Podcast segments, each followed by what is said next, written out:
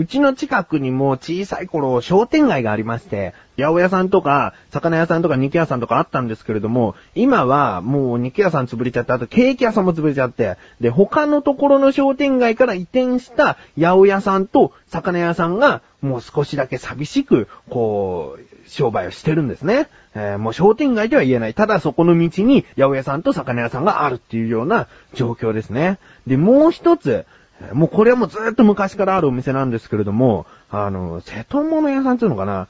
コップとか器とか食器類ですね。食器類とか、あとは調理器具とか、そういったものを扱っていて、他にも外では金魚とか売ってたりするお店があるんですね。うん。で、そこのおじさんっていうのはすごく気さくな感じで、物静かなんだけど、あの、喋ると明るく話してくれる。まあ、自分は一回も話したことない、まあ、記憶がないんだな。えー話したことがないんですけども、あの、うちの母親が、まあ、あの、会えば、よく喋るような関係でして、ああ、このお店はまだ続けていけてるんだなと。もう他のお店はだって他から移ってきたお店だから、その場でまだやってるってお店はそこのお店だけなんですよ。えー、まだ頑張ってる、頑張ってるって言ったら失礼だけども、あのーなんとかやっているんだなと思ってね。で、とある日に、閉店セールって言って、上りが立ってたんですね。ああ、もう潰れちゃうんだ。とうとう、とうとう潰れてしまうのかと。この最後の商店街の唯一生き残ったお店なんだけども、ああ、そうやって不況と言われて、また一つお店が潰れてしまうのかなと思って、で、うちの母親に、あの、あそこの店潰れちゃね、閉店セールなんてやってるね、なんつったら、いや、あそこはね、なんか、今、ブームだっつって、ブームだから閉店セールをやってるんだって。えどういうことその閉店セールっていう上りを掲げると、売り上げが上がるっつってやってるんだって。あー、あの洋服屋さんとか、閉店セールって言いながら、もう何年も何年も続いてるお店を見かけたことがあったんで、あ、の手ね、と思って。えー、あそこの商店街のあのお店、そんな手を使っちゃったの？と思ってね。本当にもう堂々と掲げちゃったんだよね。閉店セールつって。うーん、在庫処分みたいな、そういうポスターみたいなのも貼ってあるし、あでも母親はそのおじさんと話すと、その、ちゃんと親しく喋る仲だから、まあそれが事実だろうなと。ブームに乗っかって、とりあえず閉店セールとしている。うん、まあそれがね、何十年も続くようだったら、周りの人も、そう、ちょっと不審な目で見るかもしれない。全然潰れない。あの時買ったの後悔したよって思うお客さんも出てきちゃうかもしれない。だけど、そうだな、そこのおじさんも、やっぱり年は年だし、こういう閉店セールっていう、この、なんつうんだろうな、複雑な気持ちだな。あの、何十年もおそらく、なんだかんだ続けてはいけないような気がするんですよね。なんかそこは息子さんが手伝ってるとか、そういう後継者的な人が受け継ぐような気がしないので、あまあ、潰れちゃう時が、まさに閉店という、なんか自分でこうタイムリミットをかけたような気がしたんですよね。あちょっと切ない。こういう解釈をする自分もなんか寂しい考えだけど、それでね、少しでも売り上げが伸びてくれたらいいの。まあ自分が通うって話だけどね。コップとかね。あまあそんな、えー、ぐだぐだ言いつつも、買ったりとかいう貢献をしない。なんか、ダメな自分がお送りします。菊池の、なだらかご調子。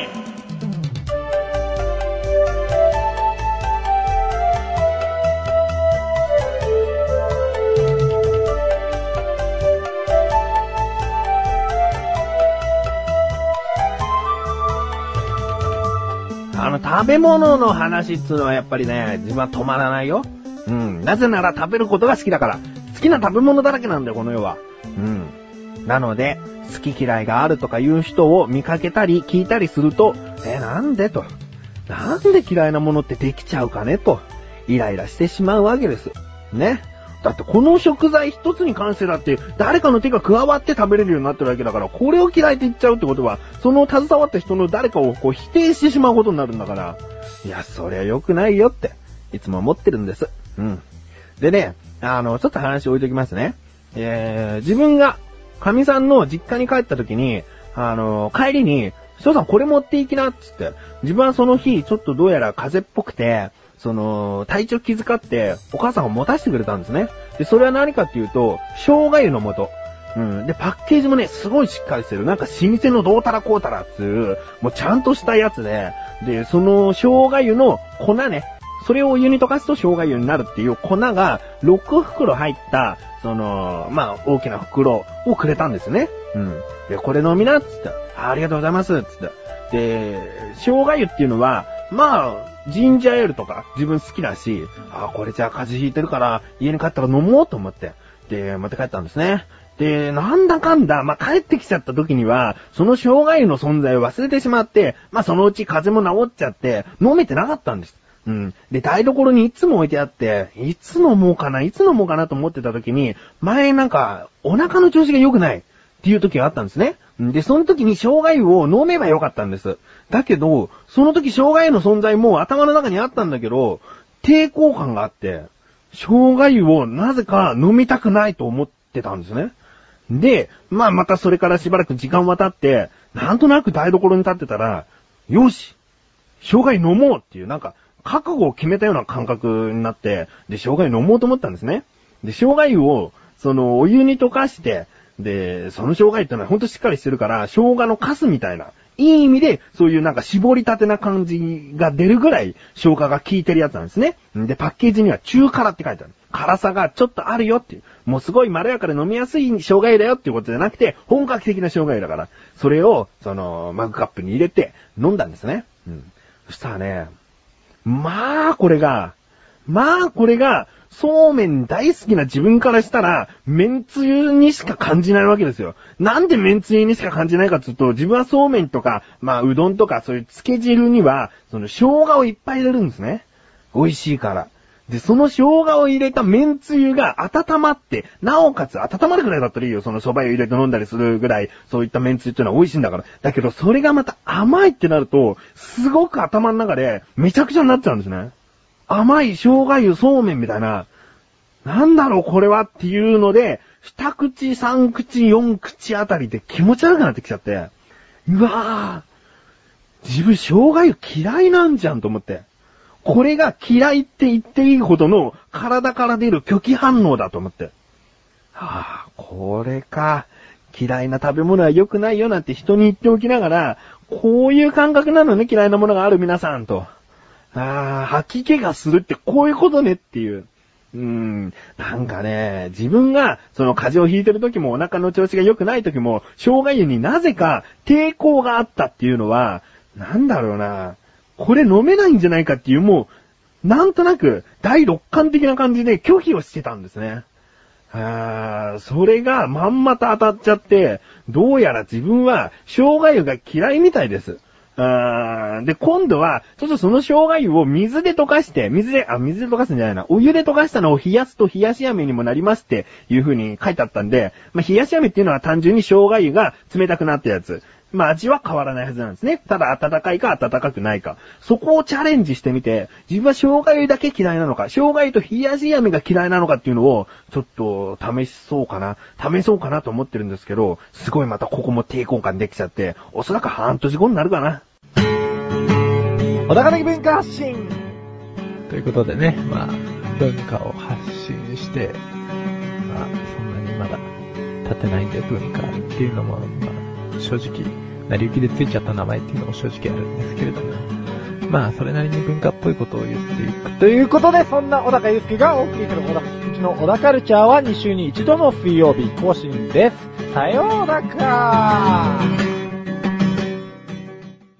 まあ今まで嫌いなものがある人ってどうなのって思ってた自分はなんか間違ってました。あの嫌いなものってそういう風に本当に体から拒否反応があるものですね。ごめんなさい。ということでコーナーに参ります。自力 80%! このコーナーでは日常にある様々な疑問や質問に対して自分で調べ自分で解決していくコーナーでもあり、リスナーの方からのご相談やお悩み解決していくというコーナーです。はい、今回もメールをいただいております。ラジオネーム、鶴丸さん。ありがとうございます。本文、ケンチンの由来、神奈川県人として非常に興味深く聞かさせてもらいました。ねえ、ケンチン汁は鎌倉にある県庁寺から来てるんじゃないかっていうお話を前回したんですね。えー、鶴丸さんも同じ神奈川県人として、そうですよね、なんか、全国のケンチン汁の由来は、ここ鎌倉にあったかっていう、ちょっとした自慢になりますよね。えー、本文の続き。さて、新たな質問です。はい。ハンコって中国から伝わったものだと思うのですが、他の国ではこのハンコって使われているのやはりサインが主流ヨーロッパなどでは指輪に家紋を彫り込み、手紙の封印にローを垂らしてその指輪に押し付ける風習はあったようですが。うん。知ってますよ。なんか映画で見たことあるね。赤い真っ赤なローに、そう、ジュッとこう、ジュッってなるのかよくわかんないけど、その、版を押すと、まあ、ざっと手紙に封ができるってやつですね。まあ、ローで封をするといえば、あとウイスキーでこう、栓した後にローを垂らしてるのを自分はすごく記憶してるな。うん。まあ、そのウイスキーも、ハンコみたいのでラベルに刻印してるんだな。だから、あの、覚えてますし、触ったこともあるね。あのウイスキーを持ったことあるんでね。そういうのがありますね。えー、本文の続き、お時間のある時で構いませんのでよろしくお願いします。寒さが厳しくなってきました。翔さんも他のメンバー、かっこマシルさん、小高さん、かっこトジの皆さんも風邪などひかぬように、ということですね。まあ、他のメンバーと言いますけども、メンバーとしては小高だけです。えー、マシル知らないな。ということでメールありがとうございます。それでは、今回の疑問に参りましょう。ハンコって他の国では使われているの？ですね。調べてきました。ここからが答え。えー、ハンコはですね、鶴丸さんのおっしゃる通り、日本としては中国から伝わったものですね。なので中国ではもちろん、えー、ハンコ文化というか印鑑文化ですね。印鑑文化となっております。うん。他にも、日本と近い存在である韓国、ね。韓国と、えー、あと他に北朝鮮、ベトナム、インドネシア、ラオス、マレーシア、シンガポールなどは、えー、印鑑文化らしいですね。うん。じゃあ他の国ではどうなっているのかということですね。えー、いきます。ヨーロッパではかつて、指輪印や風浪など、鶴松さんのおっしゃってたやつですね。えー、など、印鑑文化があったものの、15世紀頃からサインが普及し始め、19世紀頃は印鑑文化はほぼ廃れてしまった。ということですね。つまりもうアメリカだとかそういったところも、えー、手書きのサインとかそういうものが使われているんじゃないかということです。もう印鑑を使っている国を挙げる方が、もう数少ない存在となっているみたいですね。これから日本も印鑑文化が薄れていくのでしょうかね。でも、日本人っていうのは社会人になると印鑑っていうのがとにかく必要じゃないですか。実印だの、銀行印だの、えー、認め印だの、いろんなハンコを持ち歩かない、持ち歩きはしないけど持っていなければいけない。ねえ、めんどくさいっちゃめんどくさい手書きのサインで済むのであれば、全部それで済ましたいなっていうのは自分は思いますけどね。うーん、高い印鑑はほんと高いし。うん。まあこういった感じでいかがでしょうか？鶴丸さん、参考になったでしょうか？また何か疑問があったらお送りください。ということで、えー、こういった感じで日常にある様々な疑問や質問の方をお待ちしております。投稿フォームよりなだらか向上心を選択して、どしどしとご投稿ください。以上、自力80%でした。エ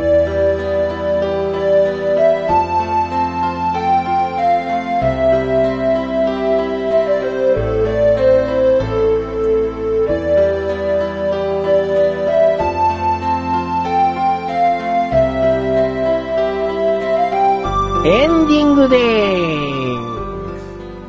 このなだらかご上心、メールなどをいろいろといただいているんですけれども、2通目以降いただいた方は呼び捨てにさせていただきたい。その、親近感を沸かせたいがために呼び捨てさせていただきたいなっていうことを、えー、過去に話したことがあるんですけれども、もうやめます。あのこの呼び捨て制度、制度じゃないけど、この呼び捨てっつうのは、知らない人いるかもしれないよね。過去の分聞いてないのに、2通目送ったら呼び捨てされたって思う人が出てきちゃうよね。と思って、なんかもう怖くなっちゃって。だから呼び捨てしません。もう全部3つけていきます。え、今までこの調子になってすいませんでした。なんか、呼び捨ててのやっぱ慣れないね。えー、鶴丸とかね、言いにくいもの。